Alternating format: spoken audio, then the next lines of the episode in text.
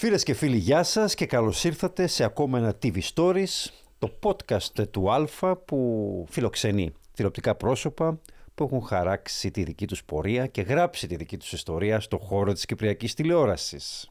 Σήμερα ο καλεσμένος ε, είναι από τα πιο αγαπητά και συμπαθητικά πρόσωπα της κυπριακής τηλεόρασης ή πιο σωστά ήταν, αν και αυτό δεν είναι ολότελα αλήθεια γιατί ακόμα βγαίνει στην τηλεόραση, απλώς από άλλη ιδιότητα. Και λέω συμπαθητικά γιατί ήταν περισσότερο γνωστός για το καταγγελτικό του ύφος, το οποίο θέσπισε κιόλας, καθιέρωσε στην κυπριακή τηλεόραση. Φίλες και φίλοι, σήμερα στο TV Stories ο Λουκάς Φουρλάς, δημοσιογράφος, ε, πολύ γνωστός τουλάχιστον στην ε, πορεία του, αλλά σήμερα περισσότερο γνωστός με την ιδιότητα του Ευρωβουλευτή.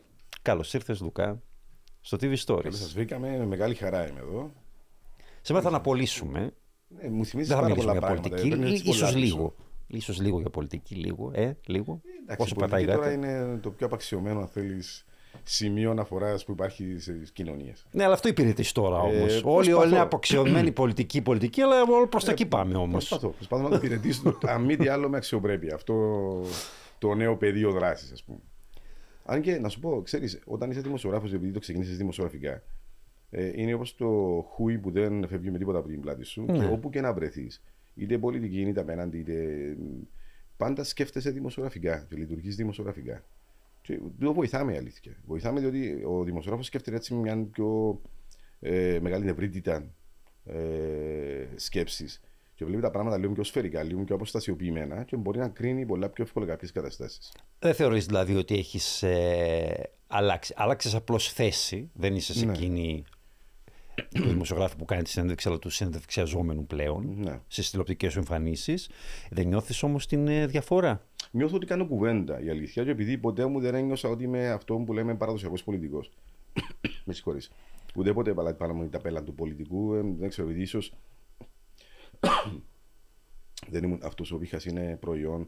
Λαμβάνεσαι όταν Όχι φεύγεις- αμηχανίας. Όταν, όταν φεύγεις από τους πλήν ένα βαθμού και έρχεσαι στους 30 και τους 30 στους πλήν έναν, κάθε εβδομάδα αντιλαμβάνεσαι ότι ψωνίζεις και λίγο Ναι, νομίζω αυτό το πήγαινε ένα με την κεντρική Ευρώπη. Θα, Σκοτωμός. θα σε σκοτώσει. σκοτωμός. Έλεγα λοιπόν ότι επειδή δεν θεωρώ ότι είναι αυτό μου παραδοσιακό πολιτικό και δεν, δεν είμαι προϊόν του κομματικού σωλήνα, θέλεις να το πω έτσι. Ήμουν ένας άνθρωπος ο οποίος δούλεψε πάρα πολλά χρόνια και πάρα πολλά σκληρά. Ήσουν στη πολιτικοποιημένο δημοσιογραφία. όμως. Πάντα. Ποτέ το έκλειψες. Πολιτικοποιημένος πάντα, δεν το κρύψα ποτέ μου. Όταν είχα καλεσμένους στις εκπομπές, σεβόμουν απόλυτα τον καλεσμένο μου και την άποψή του. Όταν ήθελα να εκφράσω γνώμη, να αρθογραφούσα. Και λαμβάνα και το κόστος αυτό που έλεγα. Αλλά στην εκπομπή είχα μια αρχή ότι είτε στην εκπομπή είτε στα δελτία ειδήσεων, αυτό που θέλει να ακούσει ο κόσμος είναι το καλεσμένο, όχι εμένα. Δηλαδή, όταν φιλοξενήσω τον ε, Μαρίνο και είναι από το ΑΚΕΛ, το ΔΙΣΥ, το ΔΙΚΟ, την ΕΔΕΚ, οποιοδήποτε πολιτικό χώρο, αυτό θέλει να ακούσει ο κόσμος, όχι εμένα. Και ήταν, ήμουν μια σχολής δημοσιογραφίας, όσο πιο λίγο φανώ εγώ και φανεί ο καλεσμένος μου και δώσει προς τα έξω αυτά που θέλει να πει, τόσο πετυχημένη ήταν και η εκπομπή. Αν είχα το κόμπλεξο στην αγωνία ότι πρέπει να φανώ εγώ, να δειχτώ κλπ., τότε θα ήταν μια άλλη σχολή δημοσιογραφίας, την οποία δεν υπηρετήσα ποτέ μου. Πάντα με σεβασμό στον ε, καλεσμένο μου, πάντα με ερωτήματα τα οποία ήταν μπορεί και δύσκολα, αλλά ήταν με μια ευγένεια που μπορούσε ο άλλος να τα απαντήσει. Δηλαδή δεν ήταν πολύ να τον προκαλέσω, να θυμώσει. Προ- Προσπαθούσα πάντα να του δώσω την ευχαίρεια να απαντήσει σε αυτά που λέει ο κόσμος και δεν έκρυψα ποτέ μου ερωτήσεις που ξέρεις ήταν δύσκολες. Δηλαδή δεν θα του κάνω μια ερώτηση του αντικά θα αντιδράσει. Την έκανα όμως με, έναν- με κάποιον τρόπο που ήταν, αν θέλεις, ε, πολύ ευγενικός για να μην του δώσω την αφορμή να θυμώσει να μην απαντήσει. Το είχες αυτό, ήταν από Ναι. τα χαρακτηριστικά σου. Έκανες τον ε, άλλον να νιώσει άνετα Και και ξεκλείδωνα έπεφτες λίγο. στην παγίδα σου. Ε, Ναι, αυτό ήταν, Βασικά. Ήταν στρατηγική. ήταν ξεκλείδωμα. δηλαδή, θυμούμαι πάρα πολλές φορές ε, και τον ε, Μακαρίτη, τον Δημήτρη Χριστόφια και τον Τάσο τον Παπαδόπουλο να βγαίνουν από το στούντιο και να μου λένε Κατάφερες μας να πούμε κάτι που δεν θέλαμε, δεν θέλαμε να πούμε, ας πούμε. Και ήταν απλώς διότι ήταν, ε, το έφερε με ήπιον τρόπο, το προσχεδίαζε, ε, το μεθόδευε να φτάσει στο ερώτημα χωρίς να το προσβάλλεις και χωρίς ουσιαστικά να καταλάβω τη δύσκολη ερώτηση. Ξεγελούσε ρε παιδί μου και αυτό το, έτσι, Ναι. το συμπαθητικό, Το το, ήπιο, το baby, το, τέτοιο. γκέ, το αγγελικό πρόσωπο. Ναι. Ε, σου λέω ο Λουκάς μας, το καλό το παιδί. Το Ξέρω, αγγελικό το έχεις και αυτό το, δαιμόνιο. το ύφος, το clean cut του καλού παιδιού, Ναι. ρε παιδί μου. Είσαι βασικά ο πλούταρχος της ε, δημοσιογραφίας. Με μια το διαφορά- καλό παιδί. Με μια διαφορά δεν μπορώ να πατήσω ούτε σε μια νότα. εγώ. ναι, δεν χρειάζεται. Δεν χρειάζεται. λοιπόν, να πάμε πίσω όμως, όπως Ναι. συνηθίζει αυτό το podcast, να κάνουμε rewind και να πάμε πίσω στη δεκαετία του 90 και στην ε, πρώτη σου τηλεοπτική εμφάνιση. Παναγία μου. Τι θυμάσαι; Βεβαίως, πώ να Ναι. εξηγήσω. Με, Ήταν- δανει- με δανεικό που κάμισο και δανεική γραβάτα, έχω να λέω. Ήταν το 95 στο λόγο. Ε, είχα. Θα σε σταματήσω όμως εδώ τώρα, Ναι. γιατί δεν ήταν το 95 στο λόγο. Το 90, πότε ήταν; Η πρώτη σου τηλεοπτική εμφάνιση Ω φοιτητής πρέπει να. Α, περίμενε στον αντένα. ήταν το 1993 συγκεκριμένα, Ναι. στις 28 Ιουνίου το 1993, Στο Λευκό Πύργο. στις 2 το Μάλιστα, μεσημέρι, ναι, ναι, ναι, ναι. μπράβο, Α, στην, ναι, ναι, ε, με στο στον Παπαδάκη. ξεκίνημα του Αντένα Κύπρου. Μπράβο, λοιπόν, ήμουν πρόεδρος των Κυπρίων Φοιτητών. Τώρα το θυμάμαι. Και μου Ε, είπαν ότι αυτή η θέλω- εκπομπή, το Καλημέρα, το Καλημέρα Κύπρος, ήταν η πρώτη εκπομπή του Αντένα Κύπρου, Ναι. όταν εξέπεψε στις 28 Ιουνίου του 1993. Ήταν με παρουσιαστές τη Ρούλα Κορομιλά και τον Γιώργο Παπαδάκη. Το θυμάμαι, ναι, ναι, ναι. Και κάποια στιγμή συνδέθηκαν ζωντανά με τη Θεσσαλονίκη. Το Λευκό Πύργο. το Λευκό Πύργο, όπου υπήρξε μια νεαρότατη Βίκη Χατζηβασιλείου Μπράβο, ναι, του ναι. Πάβη Πακέτου ως ρεπόρτερ, μπράβο, η τώρα οποία έχει θυμάμαι. μπροστά της φοιτητές, Κύπριους φοιτητές Ναι. της ε, Θεσσαλονίκης, όπου... Και, και, μια- και μια λεπτομέρεια, θυμάμαι ότι μου είπαν να πάω στο Λευκό Πύργο. Ξέρεις, για μας το πρωινό ξύπνημα των φοιτητών τότε ήταν μεγάλη ιστορία. Να ξυπνήσεις, ας πούμε, να πάεις. και δεν είχα, δεν, δεν είχα καταλάβει αν ήταν ραδιόφωνο ή τηλεόραση. Και πήγαμε το κοντό το παντελόνι. Ξέρεις, φορούσε έναν τζιν κοντό παντελόνι. Νομίζω δεν φαίνεται. Και- Σε πειρά... Ναι, διότι Α. σου έλεγα, ε, μην μας πάρετε με Α. τα πόδια, ξέρω εγώ, να κάτι παπούτσια αθλητικά κλπ. Και, το ναι, γυαλικό σου, το Ray-Ban, Ναι, τουλάχιστον κάπως έμοιαζε έτσι, με ναι, ναι, ναι. Ray-Ban. Και ήταν έξω ακριβώς από το Λευκό Πύργο. Ήταν η πρώτη σύνθεση της Κύπρου με το Αντένα Ελλάδος. Ναι. Πού το θυμήθηκες, πού το Ναι, βρήκες αυτό, ρε; υπάρχει. υπάρχει στο YouTube, φίλε Μα μου. σοβαρά. Υπάρχει. Και βλέπεις έναν Λουκά Φουρλά πιτσιρικά. Εντάξει, ε, δεν έχεις, ανα, αναγνωρίζεις αμέσως αναγνωρίζεσαι. Στα 20 πόσο, το είπες, στα... Ναι, 20, 20, 21. Ε, είσαι, Κάπου εκεί, 22. Ναι. Στο 22, 22, 22. Στο 69 δεν ναι, είσαι, ναι, ναι. ναι. Και το, 22. το, 90, το 93, άρα είσαι Ναι. 22 χρονών με το γυαλικό, με τη βαριά προφορά. Εντάξει, τι να κάνουμε. Είμαστε εδώ. Αναπόφευκτα, ναι. Ω πρόεδρος της ε, Ένωσης Κυπρίων Φοιτητών Ναι, Θεσσαλονίκης. Ναι, ήταν, ε, ήμουν ο πρόεδρος των Κυπρίων Φοιτητών ε, και η ΕΦΕΚ Θεσσαλονίκης ήταν η, η, η ενιαία εθνική οργάνωση όλων των Κυπρίων Φοιτητών που ήταν τον καπέλο των φοιτητικών παρατάξεων. Και υπάρχει μια ιστορικότητα ότι η ΕΦΕΚ ήταν ε, ιδρυτής της ΕΦΕΚ Θεσσαλονίκης ο Κυριακός Μάτση. Άρα έφερε και ένα βαρύ όνομα, ας πούμε, ότι ήταν, ήσουν ο, ο πρόεδρος της οργάνωσης που ίδρυσε ο Κυριακός Μάτση στη Θεσσαλονίκη. Ήταν μεγάλη τιμή. Α πούμε, μέχρι σήμερα το έχω έτσι πολύ βαθιά μέσα μου. Ότι ήμουν στην πόλη που ήταν ο Κυριακός Μάτσης, ήμουν πρόεδρος της ΕΦΕΚ. Και μάλιστα σε εκδηλώσεις που κάναμε τότε, τι φέρνω αλλού, αλλά εκδηλώσεις που κάναμε στη Θεσσαλονίκη, ε, θυμούμαι χαρακτηριστικά την πρώτη, το πρώτο μνημόσυνο που κάναμε στην Παναγία τη δεξιά. Αυτή δίπλα από την Καμάρα. Ακριβώς. ναι, Παναγία Δεξιά. Φοβερό όνομα. Ναι, Παναγία δεξιά, ξέρω, ήταν, κοίταξε. Δεξιά, δεξιά, ξέρω ότι όλοι οι φοιτητές έπαιρναν εκεί προσεύχονταν να πάρουν πτυχίο. δεν ξέρω πόσα πράγματα έχουν κάνει οι Ε, είναι και το φοιτητές. σημείο συνάντησης η Καμάρα. Ακριβώς. Που συναντιόταν όλοι οι Δεν φοιτητές. ξέρω πόσα Ναι. πτυχία έχει δώσει, παραδώσει η Παναγία δεξιά. Εν πάση περιπτώσει, η πρώτη μας εκδήλωση στη Θεσσαλονίκη ήταν το μνημόσυνο του Κυριακού του Μάτση. Ε, που ήταν την περασμένη εβδομάδα. Πήγαμε, βάλαμε φωτογραφία, βάλαμε το λάβαρο κλπ. Και, και πήγαμε σιγά σιγά δύο-τρεις Κύπροι φοιτητές, ξέρεις, που μας ξυπνήσαμε το πρωί να πάμε. Ε, όταν τέλειωσαν η λειτουργία, ξεκίνησαν τα μνημόσυνα, να πάμε πιο μπροστά να δούμε, ξέρεις, να κάνουμε το, το μνημόσυνο. Και βλέπουν ότι δεν φεύγει κανένας από την εκκλησία. Και μάλιστα έρχονται κοντά όλοι για το μνημόσυνο. Ε, κύριοι με τις γραβάτες τους, με τα κοστούμια τους κλπ. Και ξέρεις, είμαστε απορριμμένοι για τον Κυριακό τον Μάτσι. Έχουν μνημόσυνα σήμερα συγγενών κλπ. Και διαπιστώνουμε ότι ήταν οι συμφοιτητές του Κυριακού του Μάτσι στην γεωπονική σχολή. Οι οποίοι πλέον μεγάλοι άνθρωποι, οι παππούδες κλπ. Και ήρθαν για να τιμήσουν τον Κυριακό τον Μάτσι. Και ήταν το πρώτο σοκ που παθαίνεις ότι το πέρασμα του που Θεσσαλονίκη δεν ήταν κάτι το οποίο δεν άφησε ένα στίγμα πίσω του. Μέχρι σήμερα υπάρχει κόσμος που το θυμάται. Και ήταν, ήταν ας πούμε, για μένα που νιώθεις την τεράστια ευθύνη κιόλας. Λες έτσι να, να μιλάνε και οι φοιτητέ σου για σένα; Να υπάρχει κόσμος που θυμάται για τον Λουκά Φουρλά; Δεν νομίζω. Ε, γιατί; Κοιτάξτε, για να είμαι Καθένας ειλικρινής- δίνει τους αγώνες για του να από είμαι το δικό ειλικρινής- του πόστο. Για να είμαι ειλικρινής, όταν πήγα Θεσσαλονίκη περασμένη, περασμένο μήνα και συναντήθηκα με κάποιους φοιτητές μου, ήταν ας πούμε στο στυλ του. «Ε, ε, μπιπ. Έβρεξε με την πολιτική. Μπορείς να το πεις σε podcast, δεν υπάρχει πρόβλημα. Ναι, ας πούμε ήταν. Ρε Μαλάκα, τι. Mm. Ακούσαμε, έγινε πολιτικός, τροελάθηκε ρε με τους βρωμισμένους. το... Αυτά. Α, Αυτή η αντίδραση. Α, δεν είναι πολιτική σε μεγάλη πόλη. Ναι, ναι. Ε, Πάντως στην πρώτη σου εκείνη εμφάνιση, το, αυτό που, για το οποίο παραπονέθηκες ως πρόβλημα των φοιτητών ήταν η ψηλή, το ακριβό εισιτήριο. Ναι, το βέβαια. ακριβό αεροπορικό ναι. εισιτήριο ε, Λάρνακα Θεσσαλονίκη, ε, το οποίο ήταν. Νομίζω τρει δεκαετίες μετά. νομίζω δεν άλλαξε και ιδιαίτερα. Όχι, Παραμένει. Καθόλου, καθόλου. Ακριβό. τότε υπήρχαν κάτι αεροπλάνα Μπάκο Αν 11 που μας έπαιρναν Θεσσαλονίκη απευθείας. Και αν ας πούμε, ο μισθός ήταν 600 λίρες, ξέρω εγώ ένας μέσος μισθός στην Κύπρο, το εισιτήριο να πάει στη Θεσσαλονίκη ήταν 300 λίρες. Δηλαδή ήταν σκέψου μια οικογένεια να έχει δύο φοιτητές που να πρέπει να στείλει στη Θεσσαλονίκη. Από ό,τι λέει, λέει και εσύ, δεν άλλαξαν πάρα πολλά τα πράγματα. Παραμένουν ακόμα έτσι με, την, με το μονοπόλιο πλέον, χωρίς εμείς εθνικό αερομεταφορέα. Κάτι και η Θεσσαλονίκη πάλι καλά. Από εδώ ναι. και μέσα πας Αλεξανδρούπολη, ας πούμε, με δύο πτήσεις μέσω Αθηνών. Πήγαινε Βρυξέλλες να δεις. Είχα βρει, είχα βρει ναι. ότι ήταν φτηνότερο να πας Νέα Υόρκη παρά Αλεξανδρούπολη. Ναι, υπάρχουν περιπτώσεις που είναι για να πας Βρυξέλλες μέσω Αθηνών πάντα, διότι δεν υπάρχει απευθείας πτήση.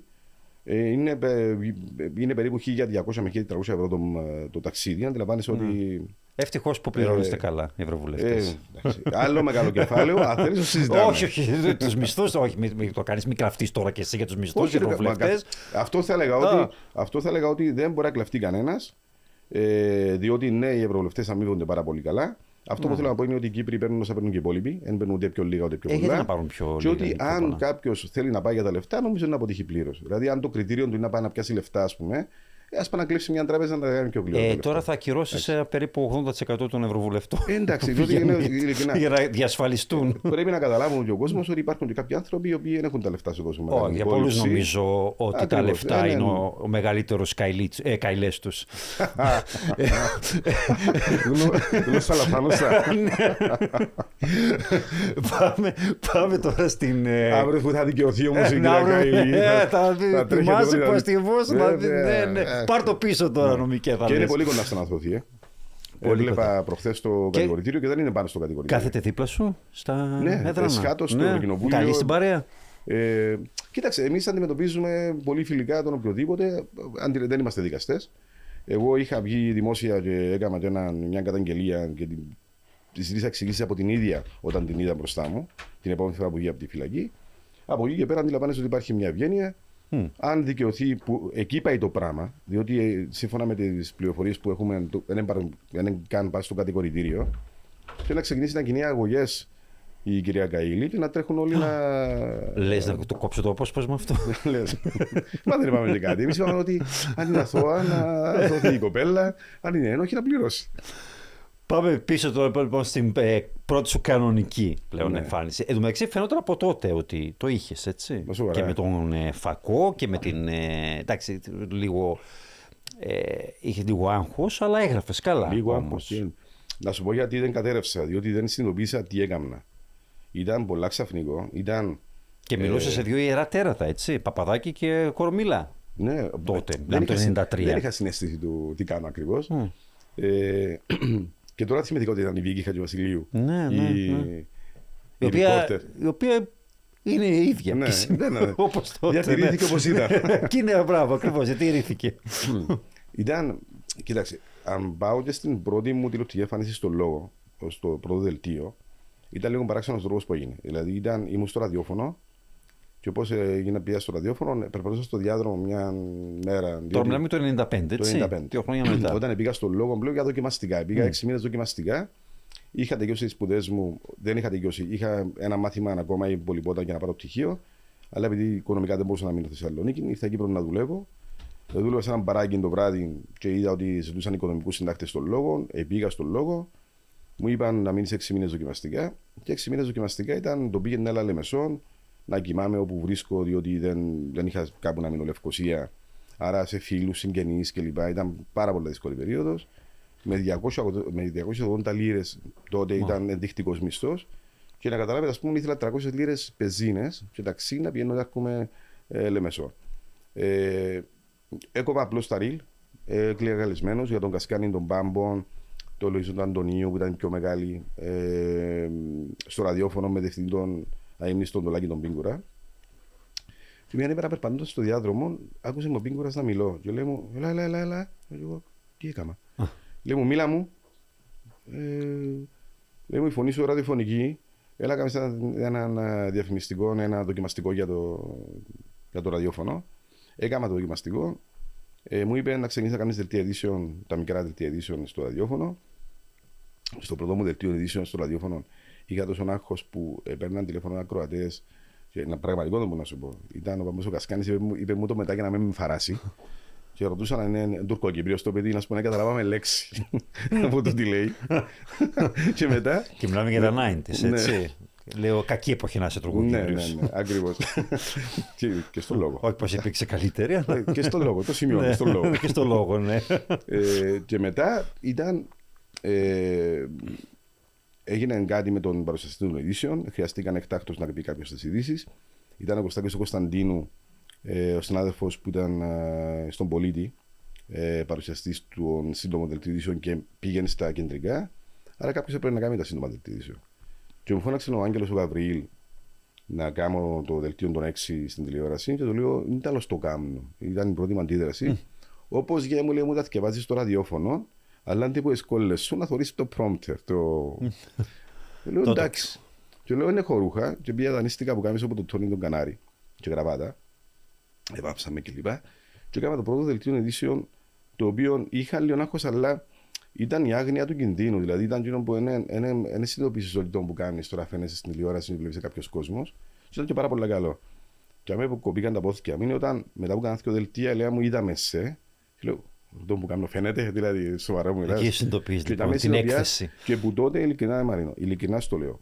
Όποτε με ένα στούντιο, ε, είχα έναν έτσι ελαφρό, ε, δηλαδή με, και μετά από 23 χρόνια λέω μου συνάδελφοι, καλά ρε, μα ακόμα δεν το, όχι, δεν το ξεπέρασε. Και όποτε μπαίνα στο στούντιο, είχα έτσι λίγο άγχος, ε, είχα μια, έτσι, ένα θυμοτυπικό, ξέρω εγώ, δηλαδή πήγαινα πέντε λεπτά πριν από τους υπολείπου στο στούντιο, να πάρω, έτσι, να πάρω το χώρο κλπ. Ε, έκανα περίπου τα ίδια πράγματα με την ίδια μπαίνα στο δύο χώρο, όσο είναι μεγάλο.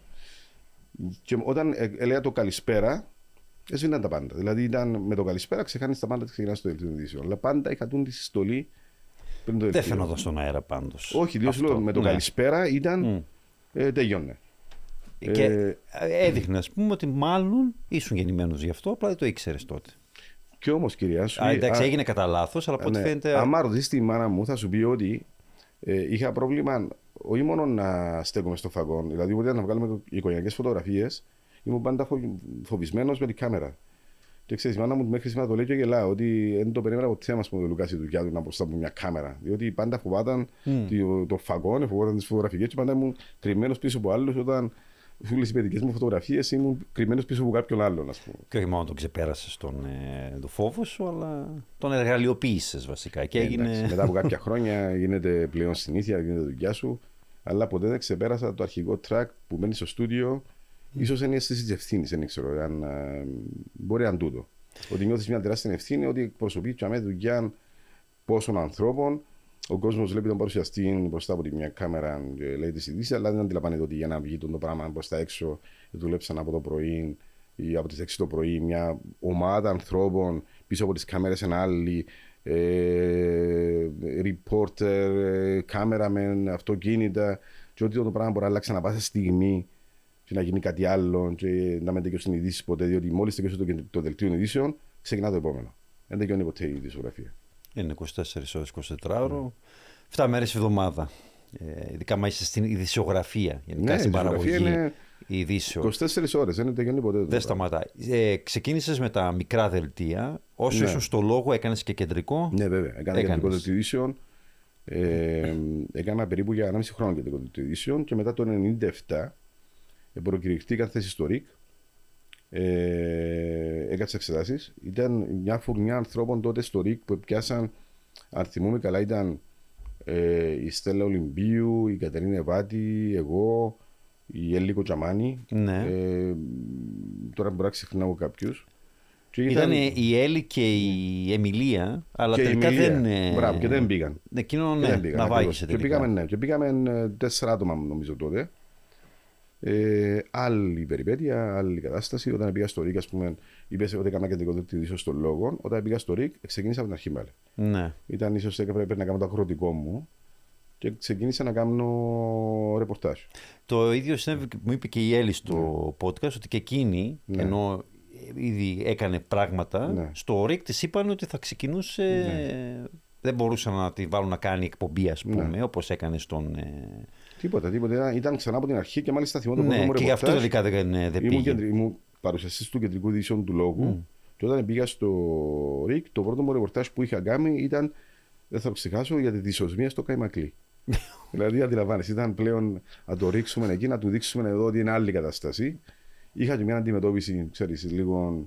ε, Ήταν πολλά διαφορετικός ο τρόπος που δουλεύαμε εμείς στον ιδιωτικό τομέα. Και όταν πήγα στο ΡΙΚ, υπήρχαν άνθρωποι οι οποίοι ήταν. Του έβλεπε ασπρόμαυρου όταν ήσουν παιδάκι. Δημήτρης Αντρέου, Κώστας Γενάρης, ε, Θέμης, Θεμιστοκλέους, ε, άνθρωποι οι οποίοι ας πούμε, ήταν στη ζωή μας ως ε, ασπρόμαυρη τηλεόραση και ξαφνικά ήταν συνάδελφοί σου ε, και εν πολλοί και ανταγωνιστές. Δηλαδή, σε Τους βλέπα... απομυθοποίησες; Ναι, βέβαια, ναι.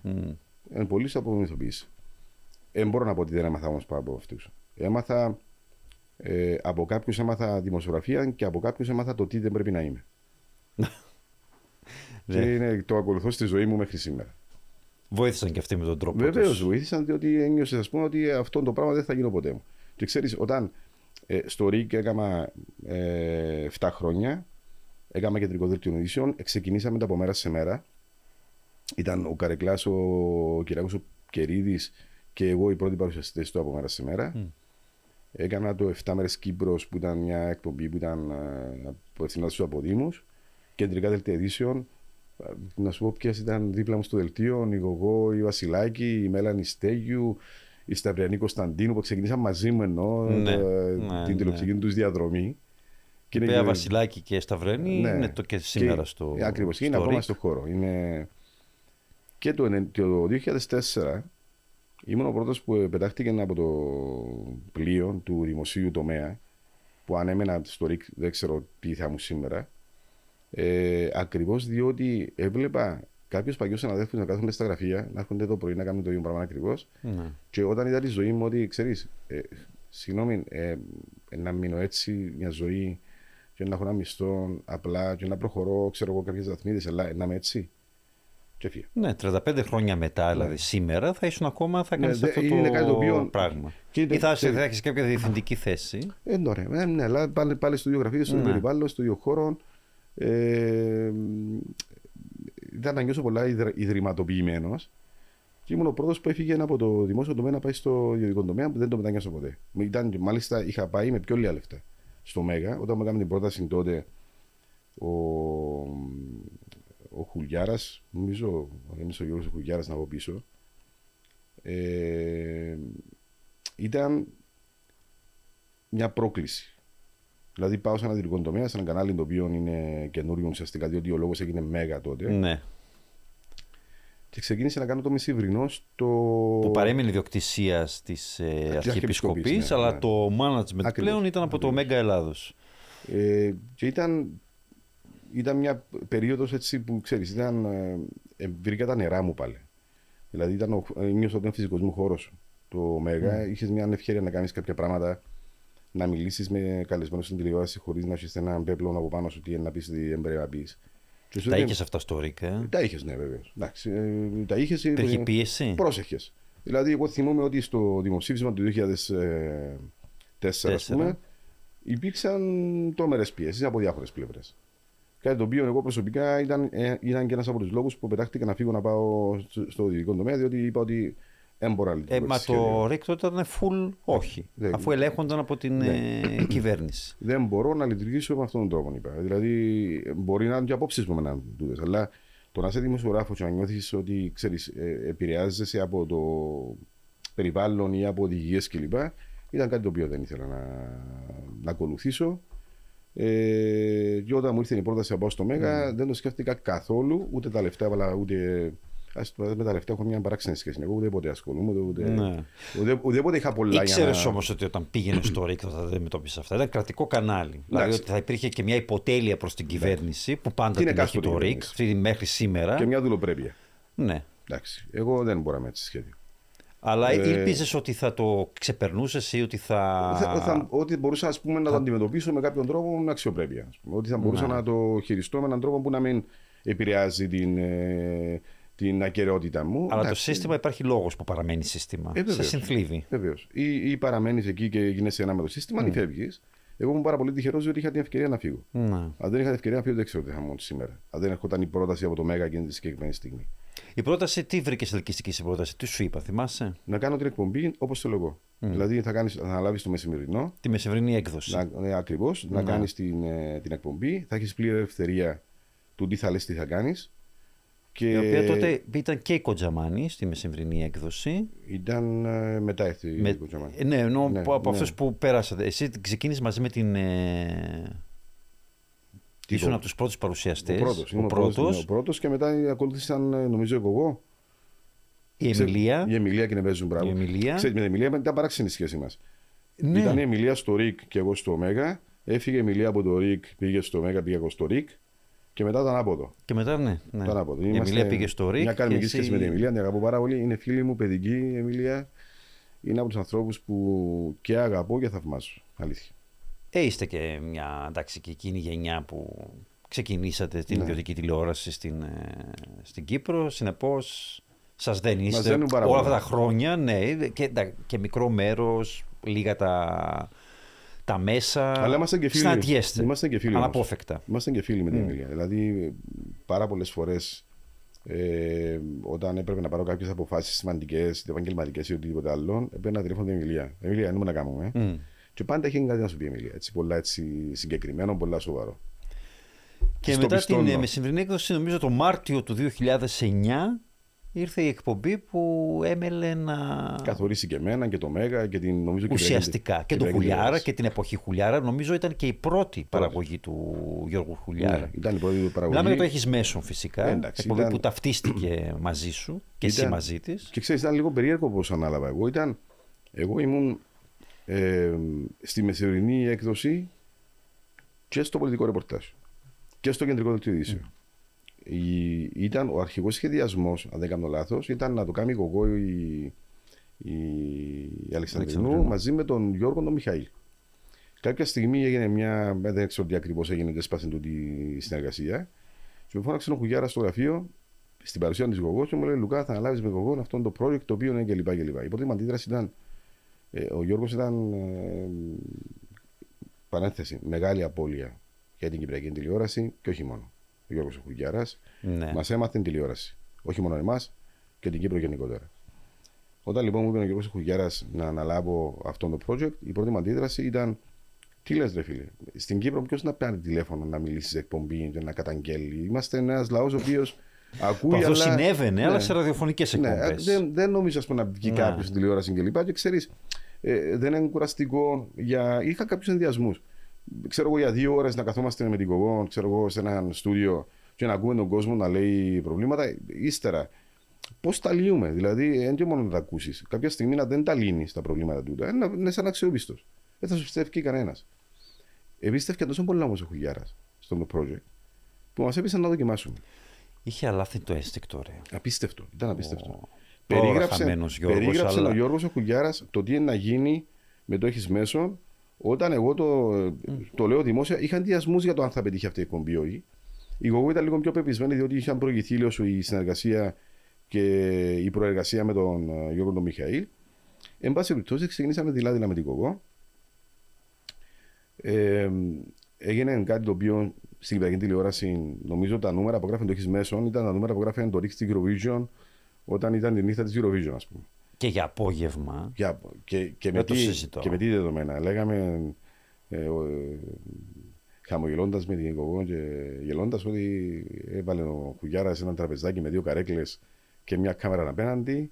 Και, Ναι, γράφει αυτό νούμερα- ήταν ο Χουλιάρας. και, ναι, και δεν γράφει νούμερα τα οποία δεν γράφει ας πούμε τηλεόραση η οποία έχει ένα budget κλπ. Ήταν από το, από το τίποτα μπορούσε να στήσει Κοψοχρονιά. εκπομπή. Είναι άνθρωπος ο οποίος Και με, με, με, με το μικρότερο δυνατό κόστος. με ένα μαύρο σεντόνι που έκλεινε πίσω μια μαύρη κουρτίνα, μπορούσε να κάνει ένα στούντιο και να κάνει μια εκπομπή που να νομίζει ότι είναι υπερπαραγωγή.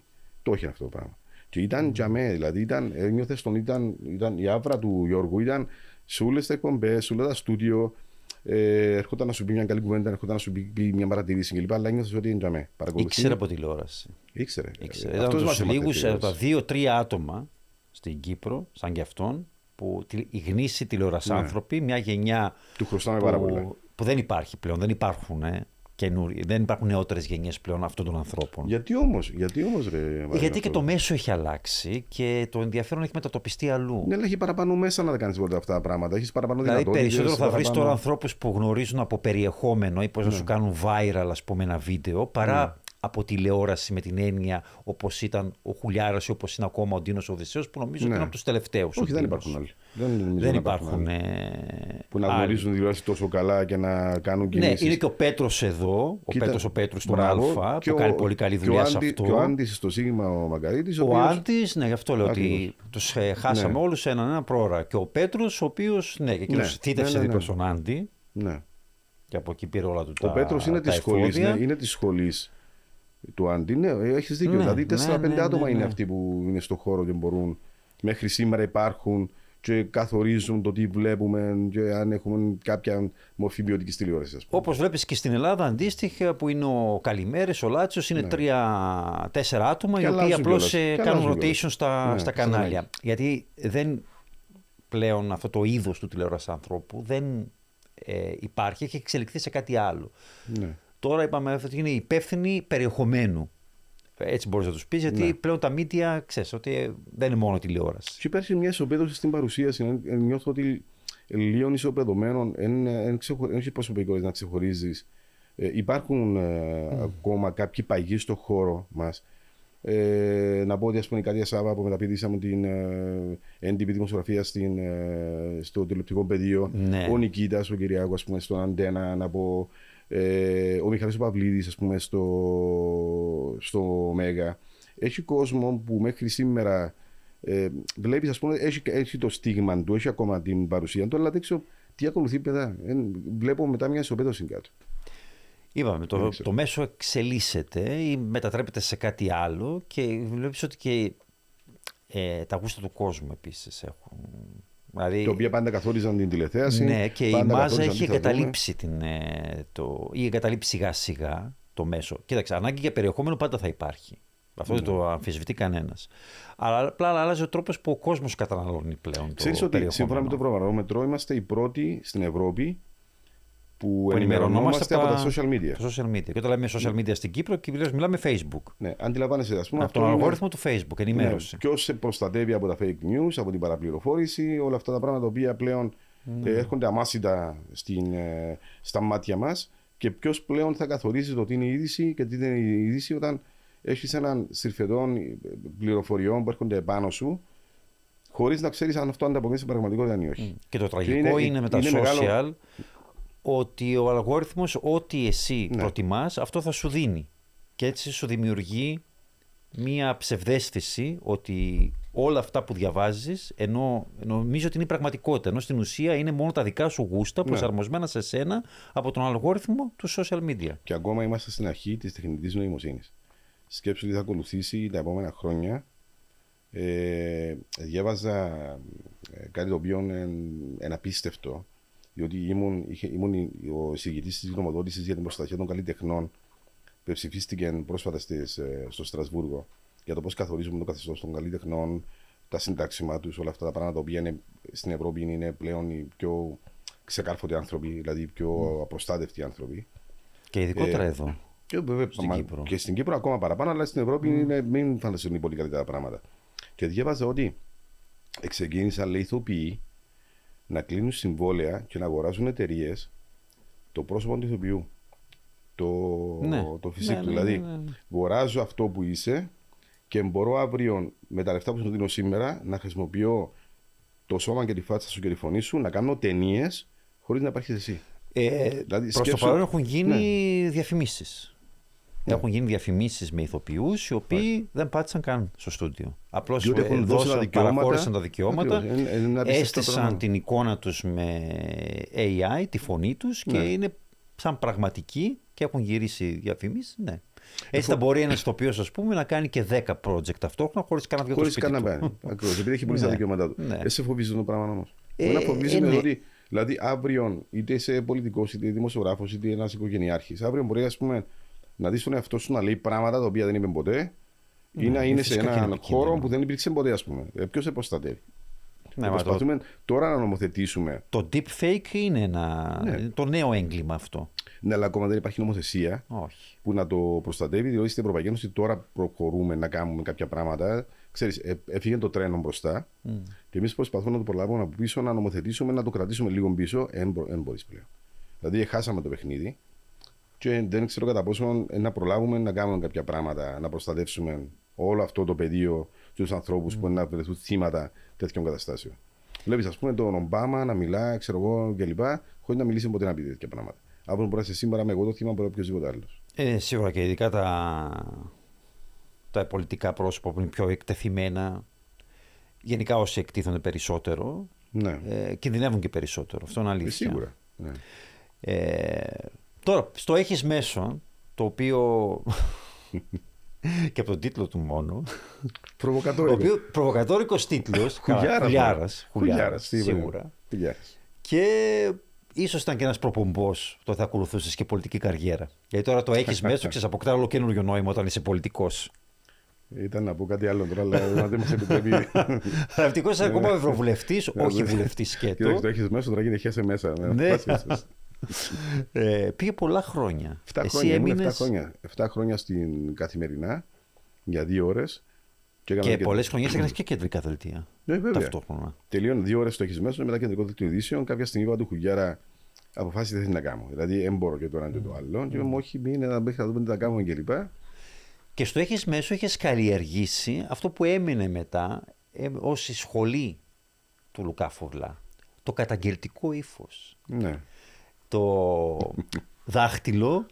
Εντάξει, είχε το δάχτυλο από σένα και το, Και το φρύδι φρύδι της γογός. της γογός. Γιατί Ήταν ο ήταν ο συνδυασμός. συνδυασμός. Ναι, είχατε απίστευτη χημεία, θέλω να σου πω. Ήταν, ήταν. Με την Απίστευτη κογό χημεία. είχαμε απίστευτες κόντρες, απίστευτη αγάπη.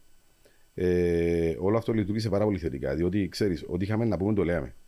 Και όταν είχαμε κάτι να. ξέρω εγώ, έβγαινε και στον αέρα. Δηλαδή, όταν είμαστε ε, ε, τσουνιασμένοι, έβγαινε στον αέρα. Ε, Δεν ήταν κάτι το οποίο μπορούσαμε να κρύψουμε.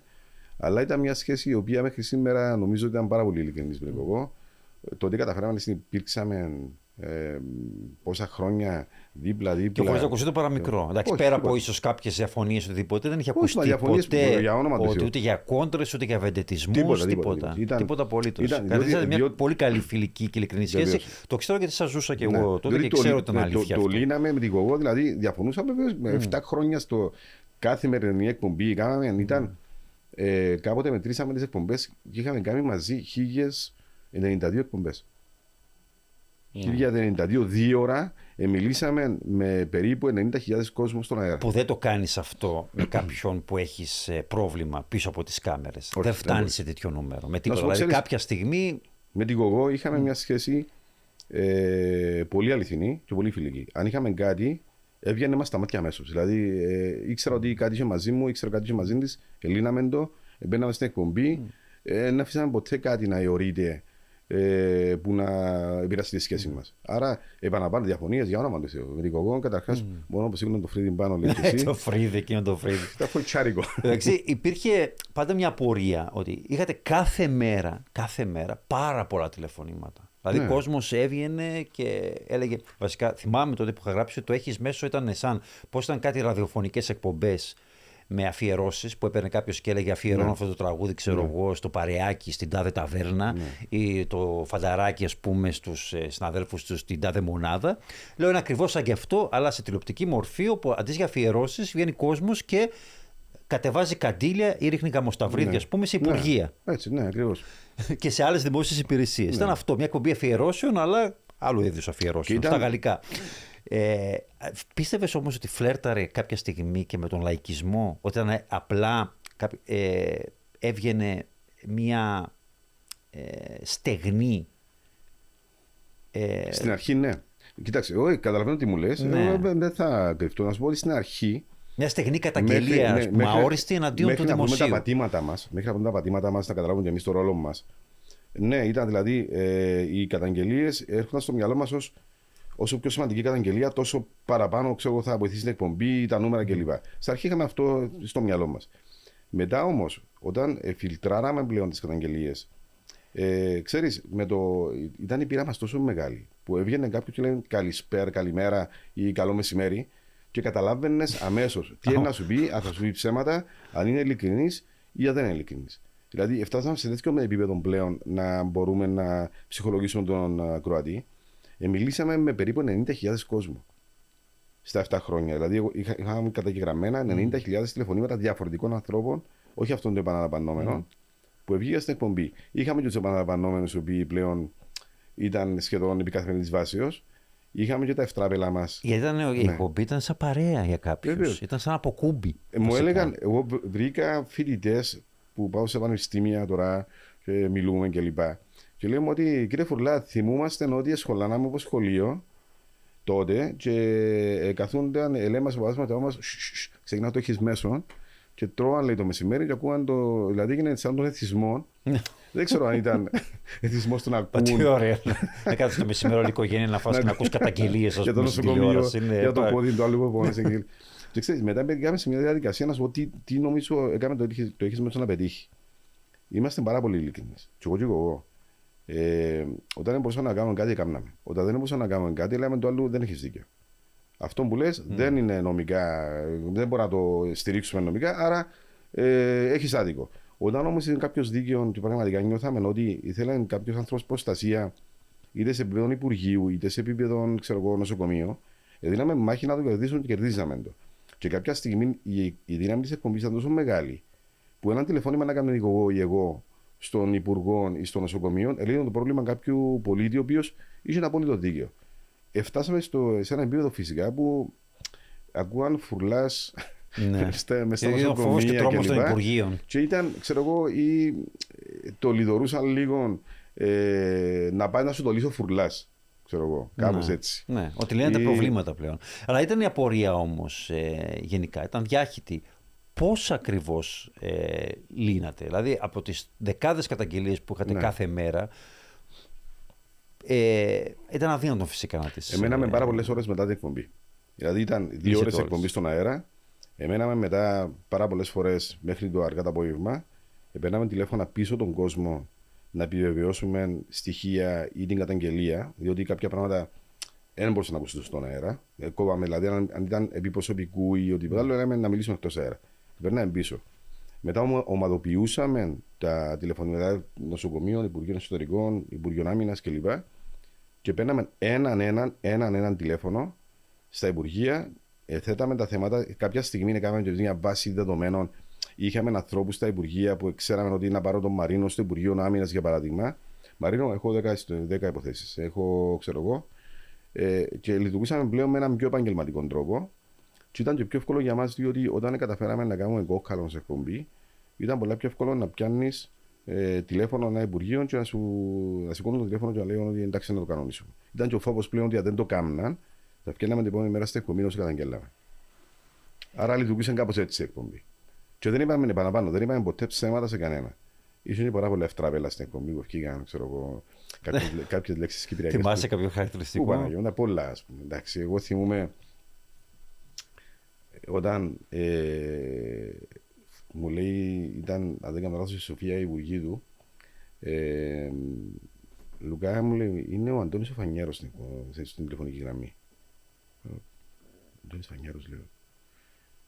Λοιπόν, βγαίνει ο Αντώνης Φανιέρος, ο Μαγκαρίτης με τη γνωστή του τη φωνή και λέει, κύριε Φουρλά, εγώ, εγώ μου χαίρομαι, ξέρω που μιλώ στο εκπομπή σας Έβγαινε μια κυρία προηγουμένως και είπε ότι θέσει 700 ευρώ ε, να πληρώσει το ρεύμα της και να το κόψουν. Να τα πληρώσω εγώ. Για να μην κόψουν το ρεύμα της κοπέλα. Ε, λέω ευχαριστώ πάρα πολύ κύριε Αντώνη, να είσαι καλά. Να, ξέρω εγώ, με το σκεπτικό να μιλήσουμε εκτός αέρα, να δούμε καταρχήν αν είναι μπλάκα, να δούμε αν είναι όντως ο, ο κύριος Φανιέρος. Όταν τελείωσε την εκπομπή και πήρε τηλέφωνο, ήταν πραγματικά ο ίδιος. Mm. Και λέω του θυμού χαρακτηριστικά. Λέω του, και Αντώνη, κοίταξε, εμείς ω εκπομπή, έτσι είναι ο κόσμο μας πιάσει τηλέφωνο και πει μας ότι έχει ανάγκη βουλευτά, ψάχνουμε τον λίγο. Μπορεί να ψέματα του, μπορεί να. Μου λέει χαρακτηριστικά, άκου να σου πω, λέει μου, αν είναι ψέματα η αμαρτία πάνω του. Mm. Λέω του καλά. Και το άλλο, ένας στείλεις, λέω του, διότι μέχρι να δικαιώσει εκπομπή, που ήταν δύο ώρε, έστειλε κάποιον στην είσοδο, έφερε ένα φάκελο με τα λεφτά και ένας κύριος εδώ και μου λέει μου για το job που έστειλε ο κύριος Αντώνης. Και λέω του κύριε Αντώνη, έστειλες τα λεφτά με που ξέρεις, πρώτον, αν λέει ψέματα, ελύσαμε το ότι αν λέει ψέματα αμαρτία πάνω του, πού ξέρεις εγώ να τα δω κολλό. Με μεγάλη ευθύνη λέω. Πού ξέρεις ότι εγώ να τα δω τα λεφτά τούτα. Και γύρισε με ένα και λέει μου, «Ε, να μην το μάθω ρε. Ε, ναι, ρε, Λουκά. Εντάξει, Άρα, αντιλαμβάνεσαι πλέον ότι. Και άλλη φάση που θυμόμαι την κογό. Τέλος πάντων, ξέρω θα πέρα το πω στον αέρα τώρα.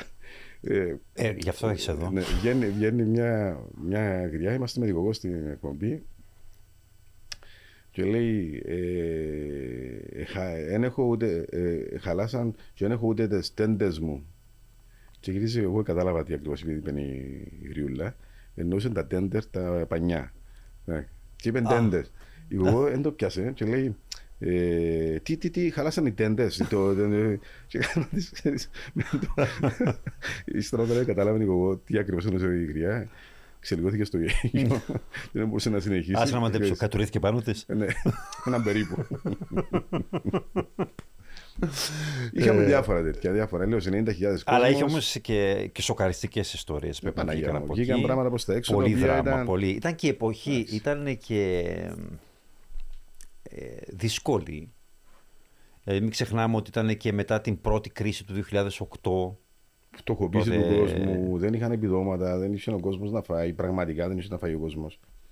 Ε, κάποια στιγμή ψυχολογικά είμαστε χάγια διότι ε, να βοηθήσεις ένα, δύο, πέντε, δέκα, δεν μπορείς να βοηθήσεις τι εκατοντάδες ανθρώπους που ε, πιστεύκαν ότι άμα πάρω τηλέφωνο την εκπομπή, να βοηθήσουν, ας πούμε.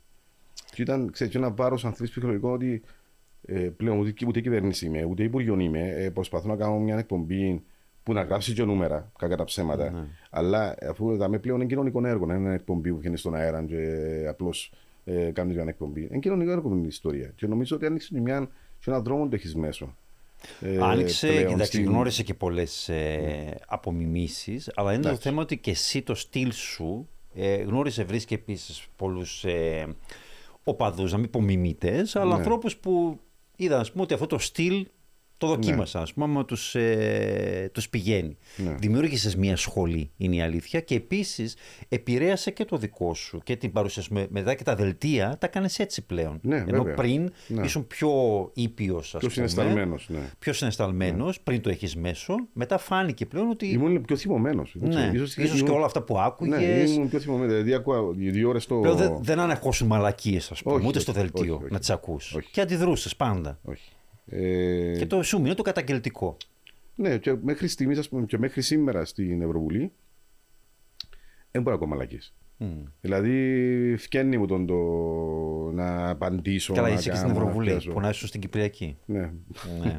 Τι- Θα έχεις πρόβλημα, νομίζω. λοιπόν. Α το αφήσω έτσι. Ναι. Να αφήσω με θέση να μην.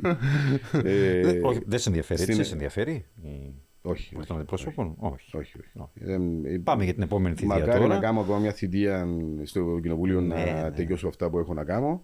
Και μετά νομίζω να κάτσω στο σπίτι μου να. Ναι, ναι, μακάρι, λες και δεν ξέρει ότι, ας πούμε, ότι είσαι φαβορή.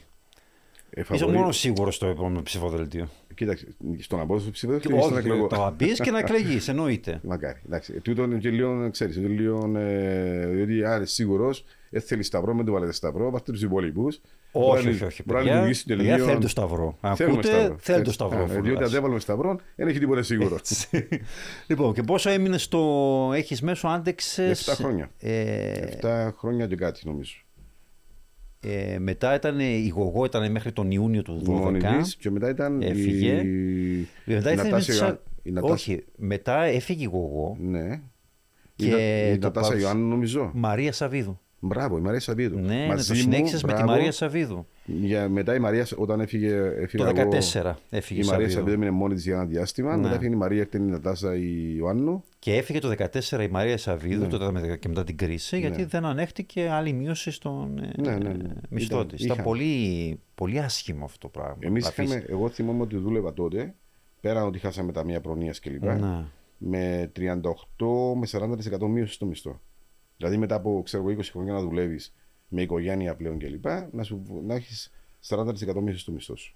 Καλά, εντάξει, τα ο οποίος δεν επανήλθε ποτέ πίσω. Έτσι, πολύ, ήταν, πολύ, δηλαδή ήταν πάρα πολύ δύσκολη περίοδος.